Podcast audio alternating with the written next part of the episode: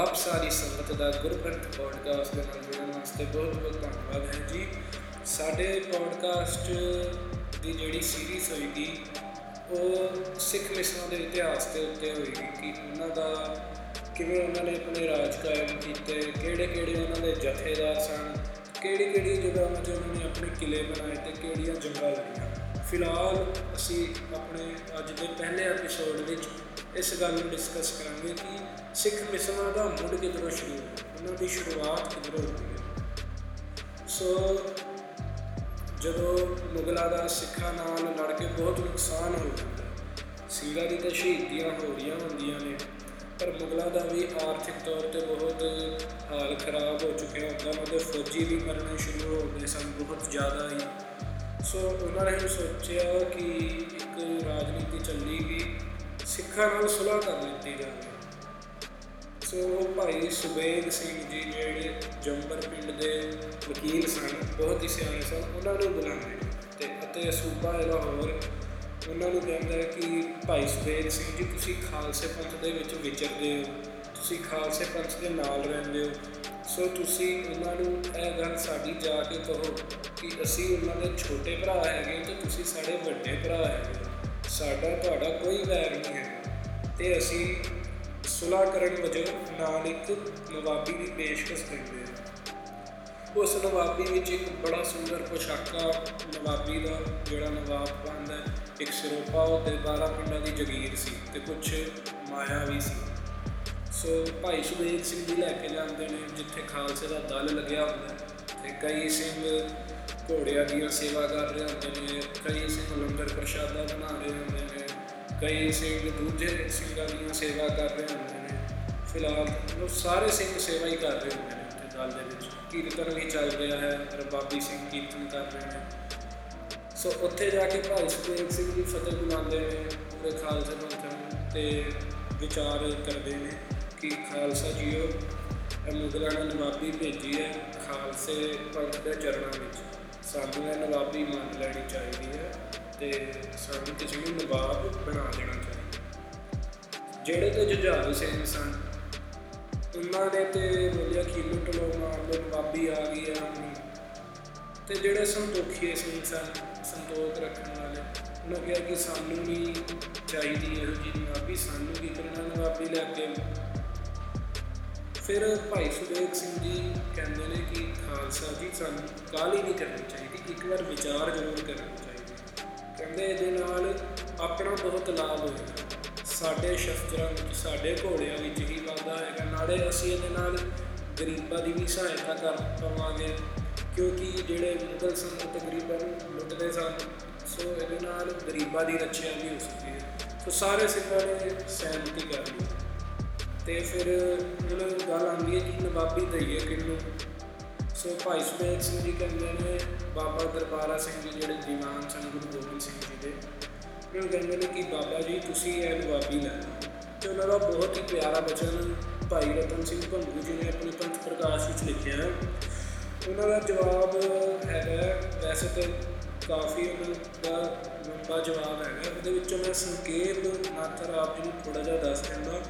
ਉਹ ਕਹਿੰਦੇ ਨੇ, ਹਮ ਰਾਖਤ ਪਾਤਸ਼ਾਹੀ ਦਾ ਜਾਂ ਇਤਕੋ ਜਾਗ ਲੋ ਬਾਵਾ ਜੋ ਸਤਗੁਰ ਸਿੱਖਣ ਕਹੀ ਬਾਤ ਹੋਗ ਸਾਈ ਹੈ ਖਾਲੀ ਜਾਤ।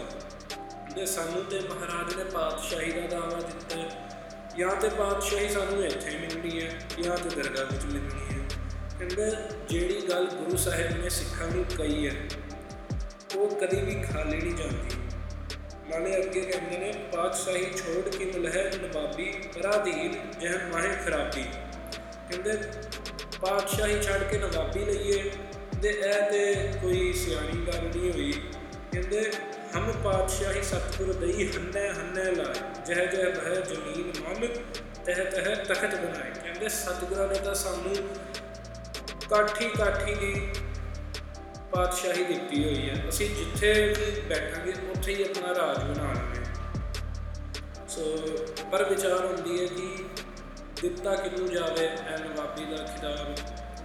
ਸੋ ਸਾਰੇ ਸਿੰਘਾਂ ਦੀ ਨਜ਼ਰ ਪੈਂਦੀ ਹੈ ਨਵਾਬ ਬਾਬਾ ਕਪੂਰ ਸਿੰਘ ਜੀ ਉੱਤੇ। ਉਹ ਉਸ ਸਮੇਂ ਸੰਗਤ ਵਿੱਚ ਪੱਖਾ ਝੁਲਾਉਣ ਦੀ ਸੇਵਾ ਕਰ ਰਹੇ ਹੁੰਦੇ ਸਨ। ਤੇ ਮਹਾਂ ਹੀ ਗੁਰੂ ਗ੍ਰੰਥ ਸਾਹਿਬ ਦੇ ਵਿੱਚੋਂ ਵਾਕ ਆ ਜਾਂਦਾ ਹੈ ਕਿ ਟਹਿਲ ਮਹਿਲ ਤਾਕੋ ਮਿਲੇ ਜਾਕੋ ਸਾਧ ਕਿਰਪਾ ਤੇ ਬਾਬਾ ਕਪੂਰ ਸਿੰਘ ਜੀ ਸੰਗਤ ਦੀ ਸੇਵਾ ਕਰ ਰਹੇ ਹੁੰਦੇ ਨੇ, ਪੱਖਾ ਝਾੜ ਰਹੇ ਹੁੰਦੇ ਨੇ, ਤਾਂ ਸਾਰੇ ਸਿੰਘ ਕਹਿੰਦੇ ਨੇ ਗੁਰੂ ਸਾਹਿਬ ਜੀ ਦਾ ਫਰਮਾਨ ਆ ਗਿਆ। ਹੁਣ ਐਸੇ ਸਿੰਘ ਨੂੰ ਨਵਾਬੀ ਦੇ। ਸਾਰੇ ਸਿੰਘ ਬਾਬਾ ਕਪੂਰ ਸਿੰਘ ਜੀ ਕੋਲ ਜਾਂਦੇ ਨੇ ਅਤੇ ਉਹਨਾਂ ਨੂੰ ਕਹਿੰਦੇ ਨੇ ਕਿ ਬਾਬਾ ਕਪੂਰ ਸਿੰਘ ਜੀ, ਕਪੂਰ ਸਿੰਘ ਜੀ, ਹੁਣ ਤੁਸੀਂ ਇਹ ਨਵਾਬੀ ਲੈਣੀ ਹੈ, ਖਾਲਸੇ ਪੰਥ ਦਾ ਹੁਕਮ ਹੋ ਗਿਆ। ਉਹ ਕਹਿੰਦੇ ਕਿ ਸਤਿਵਚਨ ਖਾਲਸਾ ਜੀ, ਮੈਨੂੰ ਆਪ ਜੀ ਦਾ ਹੁਕਮ ਪ੍ਰਵਾਨ ਹੈ। ਪਰ ਉਸ ਤੋਂ ਪਹਿਲਾਂ ਮੇਰੀ ਬੇਨਤੀ ਹੈ ਕਿ ਆਪ ਜੀ ਐ ਨਵਾਬੀ ਨੂੰ ਪੰਜ ਸਿੰਘਾਂ ਦੇ ਚਰਨਾਂ ਨਾਲ ਛੋ ਮੈਂ ਤਾਂ ਹੀ ਇਹਨੂੰ ਧਾਰਨ ਕਰਾਂਗਾ।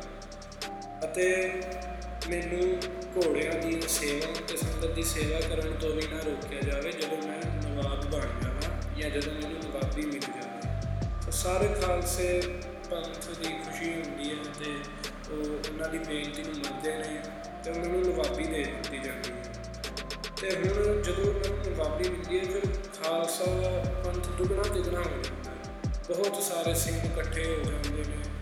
ਬਹੁਤ ਹੀ ਘੋੜੇ, ਬਹੁਤ ਹੀ ਸ਼ਸਤਰ ਚੰਗੇ ਤੇ ਚੰਗੇ, ਬਹੁਤ ਹੀ ਰਾਜ ਭਾਗ ਸਿੱਖਾਂ ਦਾ ਕਾਇਮ ਹੋ ਜਾਂਦਾ ਹੈ। ਸੋ ਇੰਨੇ ਸਾਰੇ ਸਿੰਘਾਂ ਨੂੰ ਹੁਣ ਇੱਕ ਜਗ੍ਹਾ ਤੇ ਇਕੱਠਾ ਰੱਖਣਾ ਬਹੁਤ ਹੀ ਔਖਾ ਹੋ ਗਿਆ ਸੀ। ਸੋ ਫਿਰ ਬਾਬਾ ਨਵਾਬ ਕਪੂਰ ਸਿੰਘ ਜੀ ਨੇ ਸੋਚਿਆ ਕਿ ਹੁਣ ਖਾਲਸਾ ਫੌਜ ਨੂੰ ਤਰਨਾਵਾਲ ਤੇ ਬੁੱਢਾ ਦਲ ਦੇ ਵਿੱਚ ਵੰਡ ਦੇਣਾ ਚਾਹੀਦਾ ਯਾਨੀ ਦੋ ਦਲ ਬਣਾ ਦੇਣੇ ਚਾਹੀਦੇ ਨੇ। ਬੁੱਢਾ ਦਲ ਦੇ ਬਾਰੇ ਮੈਂ ਅੱਜ ਨੂੰ ਸੰਕੇਤ ਮਾਤਰ ਦੱਸਦਾ ਕਿ ਬੁੱਢਾ ਦਲ ਦਾ ਕੰਮ ਹੁੰਦਾ ਸੀ ਕਿ ਗੁਰਦੁਆਰੇ ਦੀ ਸੇਵਾ ਸੰਭਾਲ ਕਰਨੀ ਤੇ ਤਰਨਾ ਦਲ ਦੇ ਸਿੰਘਾਂ ਦਾ ਹੁੰਦਾ ਸੀ ਕਿ ਜੰਗਾਂ ਜੁੱਗਾਂ ਵਿੱਚ ਵਿਚਰਨਾ। ਸੋ ਜਿਹੜੀ ਹੁਣ ਮਿਸ਼ਨ ਦੀ ਸ਼ੁਰੂਆਤ ਇਸ ਜਗ੍ਹਾ ਤੋਂ ਹੁੰਦੀ ਹੈ ਜਦੋਂ ਦੋ ਦਲ ਹੁੰਦੇ ਨੇ ਬੁੱਢਾ ਦਲ ਅਤੇ ਤਰਨਾ ਦਲ, ਉਹਦੇ ਵਿੱਚ ਤਰਨਾ ਦਲ ਵਿੱਚੋਂ ਵੀ ਪੰਜ ਦਲ ਨਿਕਲਦੇ ਨੇ, ਜਿਹਦੇ ਵਿੱਚ ਪਹਿਲਾ ਜੱਥਾ ਹੁੰਦਾ ਮਿਸਲ ਸ਼ਹੀਦਾਂ ਦਾ, ਜਿਹਦੇ ਜਥੇਦਾਰ ਬਾਬਾ ਦੀਪ ਸਿੰਘ ਜੀ ਅਤੇ ਬਾਬਾ ਕਰਮ ਸਿੰਘ ਜੀ ਸ਼ਹੀਦ ਹੋਏ ਦੂਜਾ ਜੱਥਾ ਹੁੰਦਾ ਜੱਥਾ ਅੰਮ੍ਰਿਤਸਰੀਏ ਦਾ, ਜਿਹਦੇ ਜਥੇਦਾਰ ਬਾਬਾ ਕਰਮ ਸਿੰਘ ਅਤੇ ਧਰਮ ਸਿੰਘ ਜੀ ਹੋਏ ਤੀਜਾ ਜੱਥਾ ਹੁੰਦਾ ਜੱਥਾ ਕਾਹਨ ਸਿੰਘ ਦਾ, ਜਿਹਦੇ ਜਥੇਦਾਰ ਬਾਬਾ ਕਾਹਨ ਸਿੰਘ ਜੀ ਹੋਏ। ਚੌਥਾ ਜੱਥਾ ਹੁੰਦਾ ਜੱਥਾ ਡੱਲੇਵਾਲੀਆ ਦਾ, ਜਿਹਦੇ ਜਥੇਦਾਰ ਬਾਬਾ ਦਸੁੰਦਾ ਸਿੰਘ ਜੀ ਹੋਏ। ਪੰਜਵਾਂ ਜੱਥਾ ਹੁੰਦਾ ਜੱਥਾ ਰੰਗਰੇਟੇ ਸ਼ਹੀਦਾਂ ਦਾ, ਜਿਨ੍ਹਾਂ ਦੇ ਜਥੇਦਾਰ ਬਾਬਾ ਵੀਰ ਸਿੰਘ ਜੀ ਹੋਏ। ਸੋ ਇਸ ਤਰ੍ਹਾਂ ਦੋ ਦਲ ਬਣਦੇ ਨੇ ਅਤੇ ਅੱਗੇ ਜਾ ਕੇ ਫਿਰ ਇਹਨਾਂ ਵਿੱਚੋਂ ਜਿਹੜੇ ਸਿੰਘ ਨਿਕਲਣਗੇ, ਉਹ ਧੀਰੇ ਧੀਰੇ ਫਿਰ ਮਿਸਲਾਂ ਦਾ ਰੂਪ ਧਾਰਨ ਕਰਨਗੇ ਸੋ ਅੱਜ ਵਾਸਤੇ ਇੰਨਾ ਹੀ ਅਗਲੇ ਐਪੀਸੋਡ ਵਿੱਚ ਅਸੀਂ ਡਿਸਕਸ ਕਰਾਂਗੇ ਕਿ ਕਿਹੜੀਆਂ ਮਿਸ਼ਨਾਂ ਬਣੀਆਂ ਅਤੇ ਉਹਨਾਂ ਦੇ ਕਿਹੜੇ ਕਿਹੜੇ ਜਥੇਦਾਰ ਸੀ। ਸੋ ਕੋਈ ਵੀ ਭੁੱਲ ਚੁੱਕ ਹੋ ਗਈ ਹੈ, ਉਹਦੇ ਵਾਸਤੇ ਮਾਫੀ। ਆਪ ਜੀ ਸਾਰੇ ਇਸ ਪੋਡਕਾਸਟ ਨੂੰ ਜਰੂਰ ਸੁਣਨਾ ਤੇ ਅੱਗੇ ਵੱਧ ਤੋਂ ਵੱਧ ਸ਼ੇਅਰ ਕਰਨਾ। ਅਗਲੇ ਐਪੀਸੋਡ ਵਿੱਚ ਆਪ ਸਭ ਜੀ ਨੂੰ ਵਾਹਿਗੁਰੂ ਜੀ ਕਾ ਖਾਲਸਾ, ਵਾਹਿਗੁਰੂ ਜੀ ਕੀ ਫਤਿਹ। ਮਿਸਰ ਵਾਲ ਅਬ ਲੜਨੋ ਨਾ ਹੈ ਰਲ ਮੇਰਾ ਖੜ ਅਬ ਪੰਥ ਬਚਾਏ।